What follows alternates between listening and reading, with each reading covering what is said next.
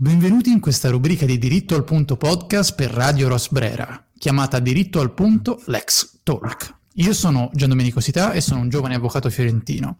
Sono uno dei fondatori di Diritto al Punto, un podcast giuridico pensato e creato con l'obiettivo di spiegare con leggerezza e semplicità il diritto a tutti, proprio a tutti.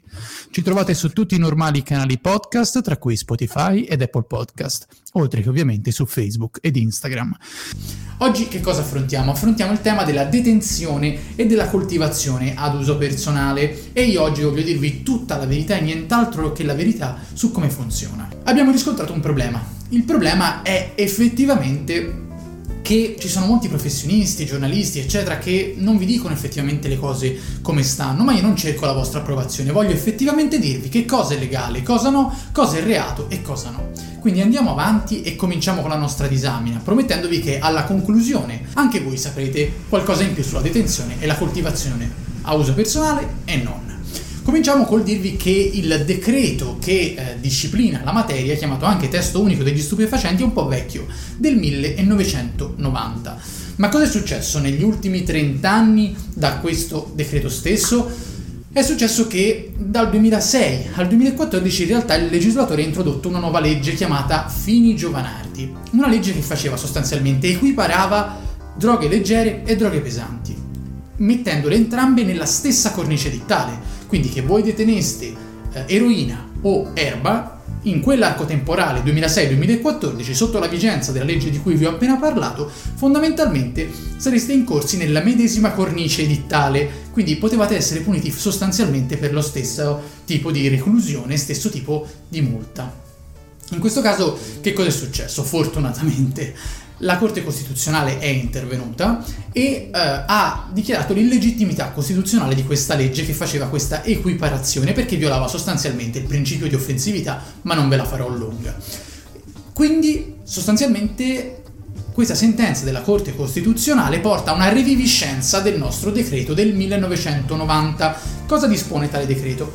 Innanzitutto partiamo da quella che è la detenzione. La detenzione a uso di spaccio. La detenzione a uso di spaccio, ragazzi, è reato un reato punito dai 6 ai 20 anni di reclusione e dai 26.000 ai 260.000 euro di multa. Il fatto invece sempre della detenzione di stupefacenti, sempre a scopo di spaccio ma di lieve entità, è invece punito eh, molto più lievemente, infatti la pena è della reclusione dai 6 mesi ai 4 anni e di una multa di circa 1000 euro a circa 10.000 in questo caso però che cosa succede a quello che interessa a noi da titolo del nostro focus? La detenzione ad uso personale. La detenzione ad uso personale è stata effettivamente depenalizzata grazie a un referendum abrogativo del 1993 che ha portato l'illecito ad essere da un illecito penale a un illecito amministrativo. Perciò la detenzione ad uso personale è un illecito amministrativo che si compone delle sanzioni che del passaporto, il ritiro del permesso di soggiorno, della patente di guida e della licenza di portocarmi, eccetera. Ergo, la prima conclusione a cui noi giungiamo è che la detenzione ad uso personale non è un reato, non è un illecito penale, ma viene punito con le sanzioni amministrative di cui abbiamo parlato fino adesso. Andiamo ancora avanti e passiamo alla coltivazione ad uso personale sul tema vi devo dire che le sentenze delle sezioni unite si sono avvicendate numerose nel 2019 e nel 2020 sull'argomento. Ma che cos'è una sentenza delle sezioni unite? Perché spesso e volentieri i giornali dicono le sezioni unite hanno depenalizzato il reato. No, ragazzi, le sezioni unite non possono fare questo. Le, le sezioni unite sono un organo che è deputato alla eh, funzione, si dice, nomofilattica, ovvero a individuare degli orientamenti giurisprudenziali. Ergo, se le sezioni unite dicono che la coltivazione ad uso personale, secondo loro, non è da giudicarsi reato ma come illecito amministrativo, resta sempre un orientamento. Finché non arriva una legge a disciplinare la cosa in questo modo, cioè dicendo che non è più un illecito penale e quindi funziona come la detenzione di cui abbiamo parlato prima, allora quel tipo di fattispecie potrebbe comunque essere considerata reato. Ergo, se voi andate in giudizio, niente vieta al giudice che avete davanti di punirvi con il reato di coltivazione, anche se a uso personale. Ma vediamo cosa succede. La sentenza che, eh, che prendiamo in considerazione è la numero eh, 12.348 del 2020, che ci dice?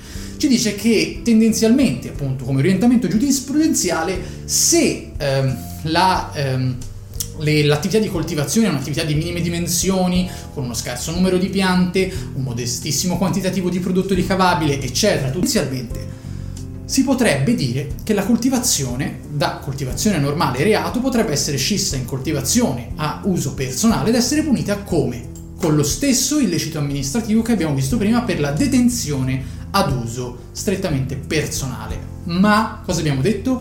Abbiamo detto che le sentenze delle sezioni unite non sono effettivamente un, eh, non sono legge, non stiamo in un ordinamento di common law, ma siamo in un ordinamento di civil law, per cui soltanto la legge può fare questo. Pertanto la legge non dispone nulla in tal senso e quindi potete ancora essere puniti per il reato di coltivazione ai sensi dell'articolo 73 di questo testo unico del 1990. Eccoci alla conclusione della nostra breve rubrica legale. Potete contattarci per qualsiasi chiarimento, consulenza e quant'altro ai seguenti indirizzi mail info chioccioladirittoalpunto.it e consulenza chioccioladirittoalpunto.it o direttamente sul nostro sito www.dirittoalpuntopodcast.com. Ci vediamo al prossimo episodio di Diritto al Punto Lex Talk. Ciao!